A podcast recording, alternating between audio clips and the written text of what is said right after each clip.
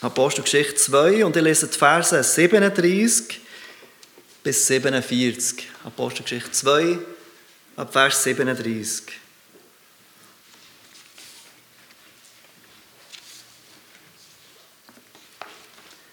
Als sie aber das hörten, drang es ihnen durchs Herz, und sie sprachen zu Petrus und den übrigen Aposteln: Was sollen wir tun, ihr Männer und Brüder? Da sprach Petrus zu ihnen: Tut Buße, und jeder von euch lasse sich taufen auf den Namen Jesu Christi zur Vergebung der Sünden. So werdet ihr die Gabe des Heiligen Geistes empfangen. Denn euch gilt die Verheißung und euren Kindern und allen, die fern sind, so viele der Herr, unser Gott, herzurufen wird. Und noch mit vielen anderen Worten gab er Zeugnis und ermahnte und sprach: Lasst euch retten aus diesem verkehrten Geschlecht. Diejenigen, die nun bereitwillig sein Wort annahmen, ließen sich taufen. Und es wurden an jedem Tag etwa dreitausend Seelen hinzugetan. Und sie blieben beständig in der Lehre der Apostel und in der Gemeinschaft und im Brotbrechen und in den Gebeten. Es kam aber Furcht über alle Seelen, und viele Wunder und Zeichen geschahen durch die Apostel. Alle Gläubigen waren aber beisammen und hatten alle Dinge gemeinsam. Sie verkauften die Güter und Besitztümer und verteilten sie unter alle, je nachdem einer bedürftig war. Und jeden Tag waren sie beständig und einmütig im Tempel und brachen das Brot in den Häusern, nahmen die Speise mit Frohlocken und den Einfalt des Herzens. Sie lobten Gott und waren angesehen bei dem ganzen Volk. Der Herr aber tat täglich die zur Gemeinde hinzu, die gerettet wurden. Wir dürfen heute im Leben unserer jungen Gemeinde, wir sind eine Gemeindegründung, die erst vor ein paar Jahren entstanden ist, und wir dürfen heute unseren ersten Taufgottesdienst feiern. Und obwohl wir eine baptistische Gemeinde sind, haben wir noch gar nicht so oft über das Thema der Taufe miteinander gesprochen. Und heute haben wir gleich zwei Gelegenheiten. Erstens, es ist Pfingsten, und wir lesen dort, wie die Gemeinde entstand und wie die ersten Christen tauften. Und zweitens, wir dürfen heute die Taufe von Laura feiern. Mike hat den ersten Teil der Pfingstgeschichte gelesen, den ersten Teil von dieser Apostelgeschichte zwei. Und wir haben gesehen, dass dort beschrieben ist, wie diese Jünger an diesem jüdischen Feiertag zusammenkamen in Jerusalem. Pfingsten gab es schon seit langer Zeit, und die Juden kamen zusammen in Jerusalem, um dieses Pfingstfest zu feiern. Und auch diese Jünger von Jesus waren dort. Sie warteten auf die Verheißung, die Jesus ihnen gegeben hatte. Jesus gab diesen Jüngern den Auftrag, Jünger zu machen, in die Welt hinauszugehen und weitere Jünger zu machen. Aber er versprach ihnen, dass sie das nicht aus eigener Kraft tun müssen. Dass er bei ihnen sein will, dass er ihnen Kraft geben will. Er versprach ihnen seine Gegenwart. Und auf genau das warten diese ersten Jünger. Sie warten auf das Einlösen dieses Versprechens, das Kommen von Gott, dem Heiligen Geist. Als es passiert, als der Heilige Geist kommt auf diese Jünger, entsteht dieses Brausen ganz plötzlich. Vom Himmel her, wie von einem gewaltigen Wind, wird uns beschrieben. Es erscheinen diese Zungen wie von Feuer, und wir wissen nicht genau, was hier genau gemeint ist, wie wir uns das genau vorstellen sollen, wie sich diese Zungen wie von Feuer anhörten, wie sie aussahen. Aber es war etwas Gewaltiges.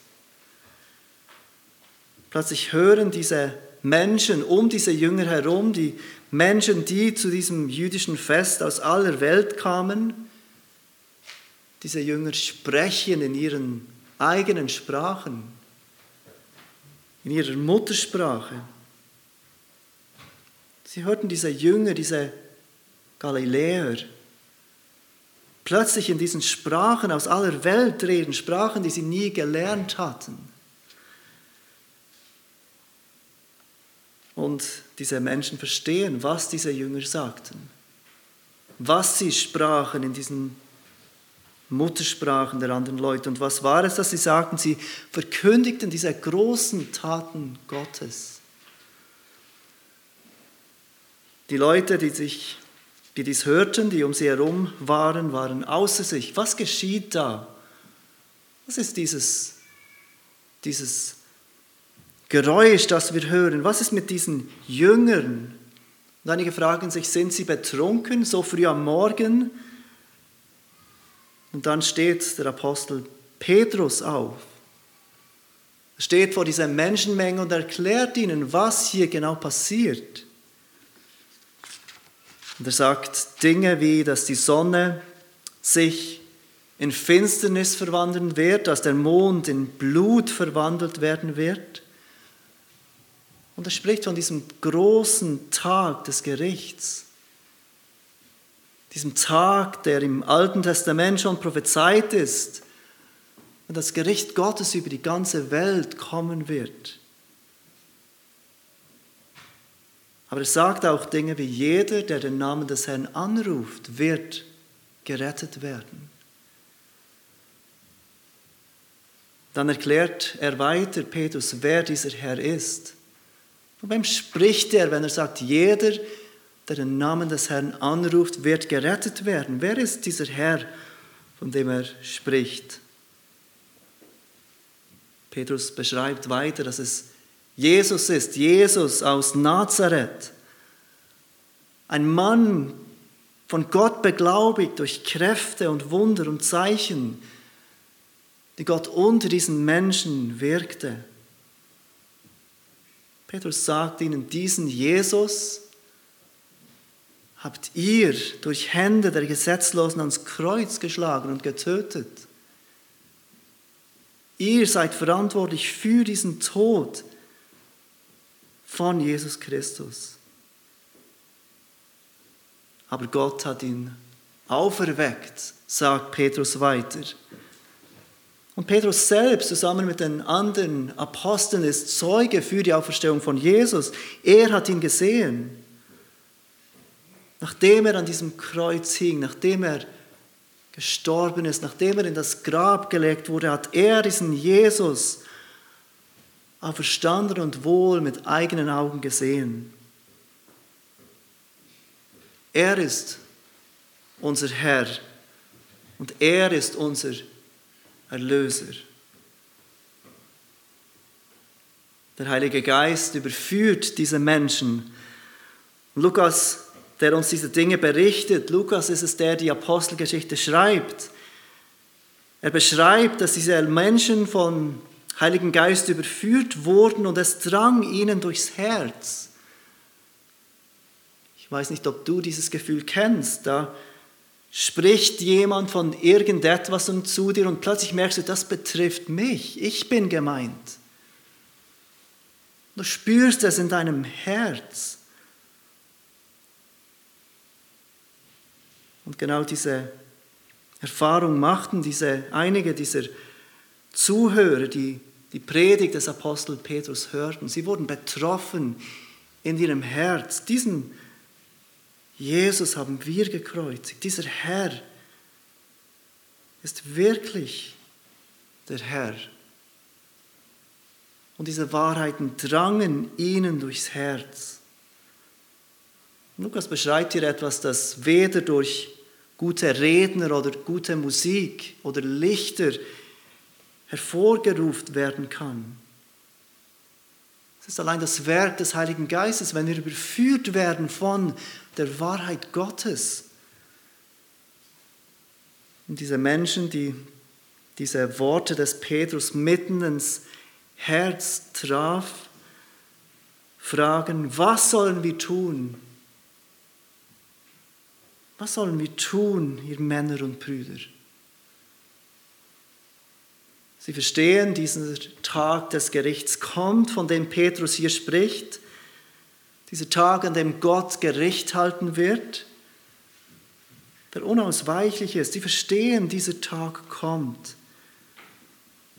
Und sie verstehen, dass sie von diesem Jesus wissen. Sie hörten von seinen großen Taten, sie haben gehört von seinen Lehren. Einige von ihnen erlebten diese großen Taten sogar. Sie waren Zeugen davon. Aber sie verstehen, dass sie eigentlich wissen von Jesus. Und das ist ähnlich wie heute. Ganz viele Menschen von Jesus wissen, irgendetwas über seine Wunder und seine Lehren wissen. Und sie erkennen, dass sie bis heute auch mit ihrem Wissen über Jesus, dass sie Jesus abgelehnt haben, als ihren Herrn und Retter. Und das heißt nicht, dass diese Menschen Jesus ganz bewusst ablehnten, dass sie eine tiefe Ablehnung gegen ihn verspürten. Vielleicht war ihre Ablehnung mehr passiv. Sie hörten von Jesus, aber das interessierte sie nicht groß. Es sagte ihnen nicht viel. Sie konnten nicht viel damit anfangen, mit diesem Jesus. Das je, jetzt werden ihnen alle diese Dinge bewusst und es trifft sie mitten in ihrem Herz. Sie sind betroffen durch das, was Petrus ihnen sagt. Sie sind überführt. Und sie merken, irgendetwas müssen wir tun. Dieses Gericht kommt. Wir haben Jesus, diesen Herrn, abgelehnt. Was sollen wir tun? Und Petrus gibt ihnen eine Antwort im Vers achtunddreißig von Apostelgeschichte zwei. Petrus sagt diesen Menschen, tut Buße und jeder von euch lasse sich taufen auf den Namen, des, auf den Namen Jesu Christi zur Vergebung der Sünden, so werdet ihr die Gabe des Heiligen Geistes empfangen. Dies ist nicht alles, was er sagte. Wir lesen im Vers vierzig, Lukas berichtet uns dort, dass Petrus noch viele, mit vielen weiteren Worten Zeugnis gab und Menschen ermahnte. Im Vers vierzig lesen wir zum Beispiel, wie er sagte, lasst euch retten von diesem verkehrten Geschlecht. Also es wird uns nicht alles berichtet, was Petrus diesen Menschen sagte und was sie tun sollen. Aber wir können davon ausgehen, dass Lukas uns das Wesentliche, das Wichtigste erwähnt. Und das Erste, was er ihnen sagt, im Vers achtunddreißig, tut Buße. Das Wort bedeutet, von Herzen umzukehren, seine Gesinnung zu ändern. Ändern, wie man denkt über eine gewisse Sache. Und in diesem Zusammenhang ist deutlich, dass es um Gott geht, seine Einstellung zu ändern über Gott, seine Einstellung zu ändern über die Sünde, über die Herrschaft von Jesus Christus. Petrus ruft diese Menschen auf, kehrt um, tut Buße, ändert eure Einstellung zu diesen Wahrheiten. Wenn wir von Natur aus die Sünde lieben, also alles, was gegen Gottes offenbarten Willen ist, und uns von Natur aus selber rechtfertigen, indem wir uns vergleichen mit anderen Menschen und denken, wir sind ja nicht so schlecht wie die anderen, wir sind eigentlich gut genug. Beschreibt Petrus uns hier mit dieser Sinnesänderung, dass wir anerkennen, dass wir eben nicht so gut sind. Dass du erkennst, du bist ein Geschöpf Gottes, gemacht von diesem Schöpfer. Und als dein Schöpfer hat Gott das Recht, dir zu sagen, wie du leben sollst. Zuzugeben, dass ich nicht so lebe, wie ich leben sollte, wie dieser Gott von mir möchte. Zuzugeben, dass ich ein Sünder bin und dass ich Hilfe brauche. Und dass diese Hilfe nur von Gott kommen kann. Aufzugeben, mich selber zu rechtfertigen. Zu entscheiden, dass ich mich in diesem Leben von der Sünde abwenden will und mit Gottes Gnade und Hilfe ein Leben zu seiner Ehre führen will. Das ist die erste Antwort, die Petrus diesen Menschen gibt. Umzukehren, Buße zu tun, seine Einstellung zu ändern. Also was müssen wir tun?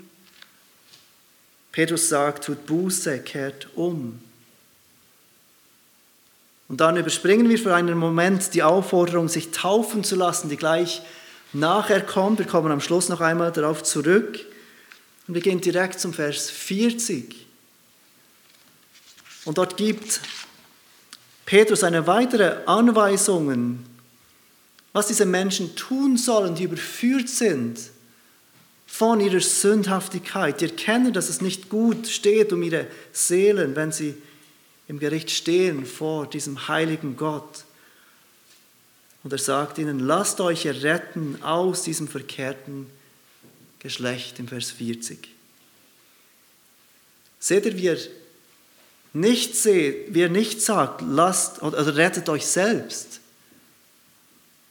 Petrus gibt diesen Menschen nicht die Anweisung, dieses Gericht kommt, der Tag des Herrn kommt, Jesus ist der Herr und jetzt seht zu, dass ihr euch rettet davon. Nein, er sagt ihnen, lasst euch retten. Diese Rettung kommt von jemand anderem. Lasst euch retten. Und Petrus bezieht sich damit auf etwas, das er als erstes gesagt hat, auf dieses lasst euch retten, indem ihr Buße tut. Was meint er mit diesem bösen Geschlecht, aus dem wir uns retten sollen? Es ist wichtig für uns zu verstehen, dass er auch diese Generation nicht besonders böse war. Petrus spricht nicht davon, dass diese Generation, die dort gegenwärtig war, dass sie besonders böse war, eine besonders böse Generation war. Die allermeisten von diesen Menschen waren nicht Kriminelle, sie waren nicht Gewaltverbrecher oder Sexualstraftäter. Sie waren, wie wir heute, anständige Menschen. Sie lebten anständige Leben. Die meisten von ihnen hatten ihre Berufe, denen sie nachgingen. Sie hatten Familie. Sie waren sogar religiös. Sie gingen um zu opfern. Sie kamen zusammen an diesen religiö- religiösen Festen. Sie gingen in die Synagogen, sie beteten. Und trotzdem nennt Petrus diese Menschen ein verkehrtes Geschlecht. Verkehrte Menschen, aus denen man herausgerettet werden muss. Das griechische Wort, das hier mit verkehrt übersetzt wird, bedeutet gebogen, schief oder krumm. Und es beschreibt das Gegenteil von gerade. Und es bezieht sich hier offenbar auf die, Religi- auf, auf die Moral von diesen Menschen. Sie sind verkehrt, eben weil sie nicht so leben, wie es Gott will. Ihr Leben dient nicht der Ehre Gottes, wofür sie geschaffen wurden. Petrus sagt ihnen, lasst euch retten aus diesem verkehrten Geschlecht. Und was Petrus hier sagt, war damals nicht weniger anstößig, als es heute ist. Wenn wir dies hören, dass wir ein verkehrtes Geschlecht sein sollten, dass wir böse sind, dann denken wir oft, wir sind doch gar nicht so schlimm, wir sind doch gar nicht so böse. Wenn wir das hören, ohne eine klare Vorstellung zu haben von der Heiligkeit und Gerechtigkeit Gottes, dann sind wir versucht, das ist nicht so, zu sagen, wir sind doch gar nicht so verkehrt. Wir sind doch eigentlich ganz anständige Menschen. Wir machen ja auch viel Gutes. Aber es ist immer eine Frage der Perspektive, mit wem und was vergleichen wir uns. Und es ist wichtig, dass wir uns hier nicht mit uns selbst vergleichen. Es gibt in diesem Denken der Bibel nicht diese, dieses Denken, dass einige Menschen gut sind, andere schlecht sind. Die Bibel vergleicht uns mit Gottes Maßstab, mit seinem absoluten, heiligen und gerechten Maßstab. Es ist sein Maßstab, der zählt, ob wir gerade sind oder nicht, ob wir gerecht sind oder nicht. Und da schneiden wir alle nicht gut ab, wenn wir uns mit seinem Standard vergleichen. Hört, wie der Apostel Paulus im Römerbrief die Menschen beschreibt. Römer drei, Vers zehn. Paulus schreibt dort, wie geschrieben steht: Es ist keiner gerecht, auch nicht einer. Es ist keiner, der verständig ist, der nach Gott fragt. Sie sind alle abgewichen, sie taugen alle zusammen nichts. Da ist keiner, der Gutes tut. Da ist auch nicht einer. Ihre Kehle ist ein offenes Grab, mit ihren Zungen betrügen sie. Otterngift ist unter ihren Lippen. Ihr Mund ist voll Fluchen und Bitterkeit, ihre Füße eilen, um Blut zu vergießen. Verwüstung und Elend bezeichnen ihre Bahn. Und den Weg des Friedens kennen sie nicht. Es ist keine Gottesfurcht vor ihren Augen. Das ist es, wie der Apostel Paulus die Menschheit beschreibt. Während nicht alle kriminelle Betrüger sind, kennen wir alle diese bösen, giftigen Worte, die aus unserem Mund kommen und andere verletzen. Wenn wir uns, uns nicht selbstbewusst sind, dann kennen wir es von anderen, die uns verletzen mit ihren bösen Worten. Und wenn wir auch nicht alle Blut vergießen, kennen wir alle Abneigung und Zorn gegenüber anderen Menschen in unseren Herzen. Und Jesus beschreibt, dass dieser Zorn gegenüber anderen Menschen nichts anderes ist als die Wurzel, die Wurzelsünde des Mordes. Es ist nur eine Frage des Ausmaßes, aber es ist die gleiche Sünde. An diesem Pfingsttag ruft Petrus diese Menschen auf: Tut Buße, lasst euch retten aus diesem verkehrten Geschlecht. Und gemäß Lukas in Apostelgeschichte zwei sind es nicht weniger als dreitausend Menschen, die diesem Ruf des Apostel Petrus folgen. Vers einundvierzig und zweiundvierzig von Apostelgeschichte zwei. Diejenigen, die nun bereitwillig sein Wort annahmen, ließen sich taufen, und es wurden an jedem Tag etwa dreitausend Seelen hinzugetan. Und sie blieben beständig in der Lehre der Apostel und in der Gemeinschaft und im Brotbrechen und in den Gebeten. Etwa dreitausend Menschen hörten diesen Aufruf, Buße zu tun, sich retten zu lassen aus diesem verkehrten Geschlecht, und sie folgen den Worten des Apostels Petrus und sie werden der Gemeinde hinzugetan. Und Vers zweiundvierzig beschreibt das Leben dieser ersten Gemeinde.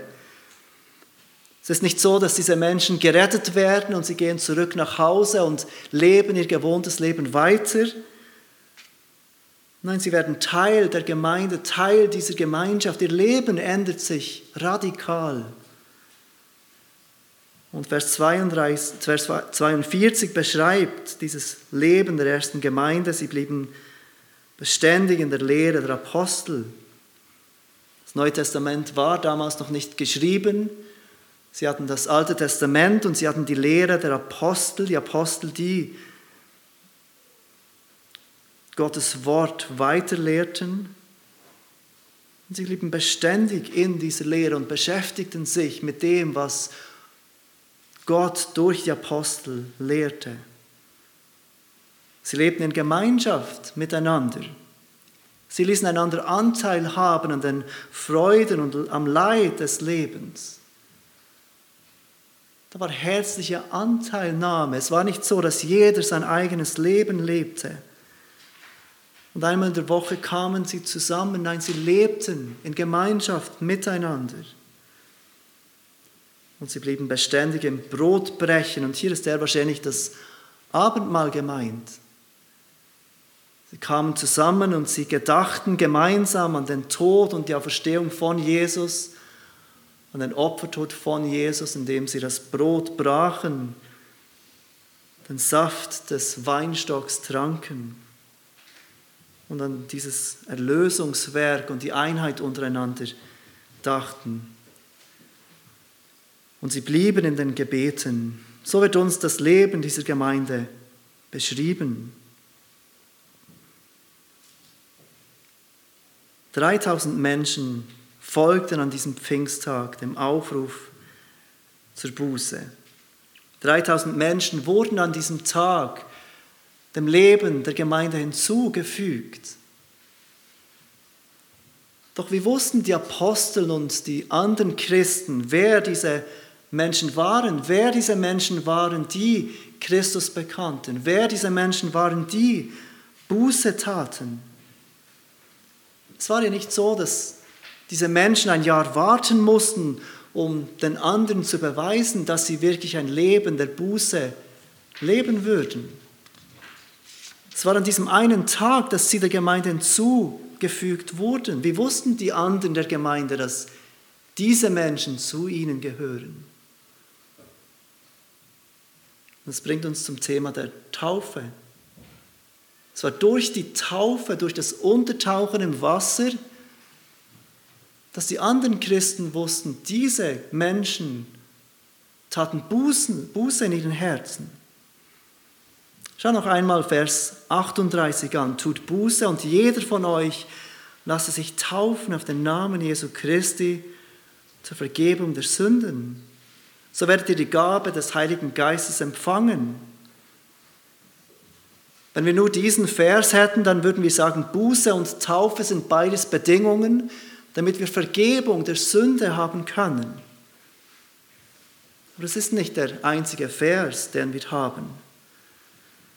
Da mir beisp- beispielsweise der Übeltäter, der neben Jesus am Kreuz hängt, Jesus wird gekreuzigt inmitten von zwei Übeln, Übeltäter, und der eine erkannte seine Schuld. Er erkannte, dass er zu Recht verurteilt wird, dass er selbst nicht gerecht war. Aber er kannte auch, dass Jesus Herr und König ist. Und ihm wird vergeben, ohne die Taufe, auf der Stelle, als er Jesus bekennt, verspricht ihm Jesus, du wirst heute mit mir im Paradies sein, ohne eine Taufe, ohne irgendwelche Werke. Und da haben wir all diese Verse des Apostel Paulus im Neuen Testament, der so unermüdlich klar macht, dass wir nicht gerettet werden durch irgendetwas, das wir tun. Weder durch die Beschneidung, noch durch die Taufe, noch durch irgendein Werk, das wir tun können. Unsere Rettung ist allein aus Glaube an Jesus Christus allein. Allein aufgrund Gottes Gnade. Die Taufe ist also kein Werk, das uns irgendwie vor Gott annehmbar macht.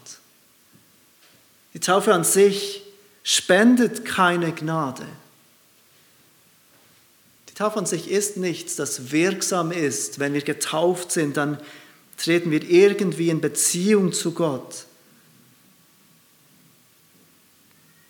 Und trotzdem ist die Taufe wichtig, wie wir sehen, dass es Petrus so eng verknüpft mit der Rettung. Tut Buße und lasst euch taufen, damit ihr Vergebung der Sünden habt. Weshalb ist die Taufe so wichtig im Leben eines Jüngers? Die Taufe ist der Grund, dass andere Menschen wissen, andere Christen wissen, diese Person hat Buße getan in ihrem Herzen. Diese Person glaubt, diese Person bekennt Jesus Christus. Die Taufe ist ein öffentliches Bekenntnis, das äußerlich für andere sichtbar macht, was innerlich im Herzen eines Menschen passiert ist. Mit der Taufe bekennt jemand: Ich tue Buße über meine Sünden. Ich anerkenne, dass ich nicht gerecht bin. Ich anerkenne, dass ich nicht vor Gott stehen kann, so wie ich bin. Dass ich schuldig bin. Dass ich Gottes Gericht verdient habe. Aber ich zeige öffentlich, dass ich in meinem Herzen umkehre von meinem alten Leben. Umkehre von einem Leben in der Sünde. Die Taufe ist ein öffentliches Bekenntnis, dass ich glaube, dass Jesus mein Herr und mein Retter ist. Und die Taufe ist ein öffentliches Bekenntnis, dass ich mich identifiziere, nicht mehr mit diesem verkehrten Geschlecht, sondern mit der Gemeinde Gottes. Dass ich mich identifiziere mit all denen, die den Namen des Herrn anrufen. Im Römerbrief Kapitel sechs, das ist der letzte Vers, den wir zusammen anschauen, und ihr dürft gerne eure Bibeln dort aufschlagen. Römer Kapitel sechs. Dort spricht Paulus über das, was die Taufe symbolisiert. Er spricht doch dort nicht von der Taufe an sich, obwohl er das Wort Taufe braucht, aber er spricht von dem, was die Taufe symbolisiert. Und er braucht dazu die folgenden Worte, Römer sechs, ab Vers drei. Oder wisst ihr nicht, dass wir alle, die wir in Jesus hineingetauft wurden, in seinen Tod getauft sind? Wir sind also begraben mit ihm worden durch die Taufe in den Tod, damit gleich wie Christus durch die Herrlichkeit des Vaters aus den Toten auferweckt worden ist, dass auch wir in einem neuen Leben wandeln. Paulus beschreibt dort, was die Taufe symbolisiert. Diese Realität, die in unserem Herzen bereits passiert ist. Das Untertauchen im Wasser der Taufe symbolisiert, dass nicht ich mein Herr bin. Das symbolisiert die Identifikation mit dem Tod von Jesus, dass ich mit ihm gestorben bin, dass ich mein altes Leben aufgebe, dass ich mit ihm begraben worden bin. Und es symbolisiert die Identifikation mit der Auferstehung von Jesus. Ich bin nicht nur tot mit Jesus, ich bin auch lebendig mit ihm, ich bin auferweckt worden mit ihm. Unser altes Leben ist begraben, aber unser neues Leben leben wir in der Kraft der Auferstehung für ihn. Jesus ist Herr, nicht mehr ich. Ich bin gekreuzigt mit ihm. Und das Leben, das ich jetzt lebe, lebe ich für und mit Jesus. Lass uns beten miteinander.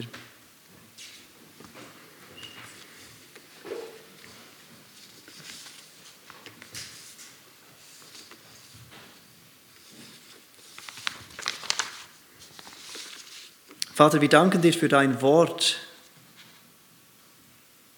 Für dein Wort, das kraftvoll ist und zu den Herzen von uns Menschen spricht. Wir danken dir für diesen Aufruf zur Buße, zu dieser Möglichkeit, dass wir uns retten lassen dürfen. Nicht durch unser Werk, sondern durch das Werk von Jesus Christus. Vater, wir bekennen miteinander, dass er Herr ist. Dass er Herr der Gemeinde ist, dass er Herr über jedes Leben ist. Und wir bitten dich, dass du wirkst in den Herzen von uns Menschen, dass wir dich als Herrn bekennen und unser Leben unter deiner Herrschaft leben. Wir danken dir, dass wir diese Realität heute in der Taufe sichtbar darstellen dürfen. Und wir, brauchen, wir bitten dich, dass du dieses Bild der Taufe brauchst, um unseren Glauben zu stärken. Amen.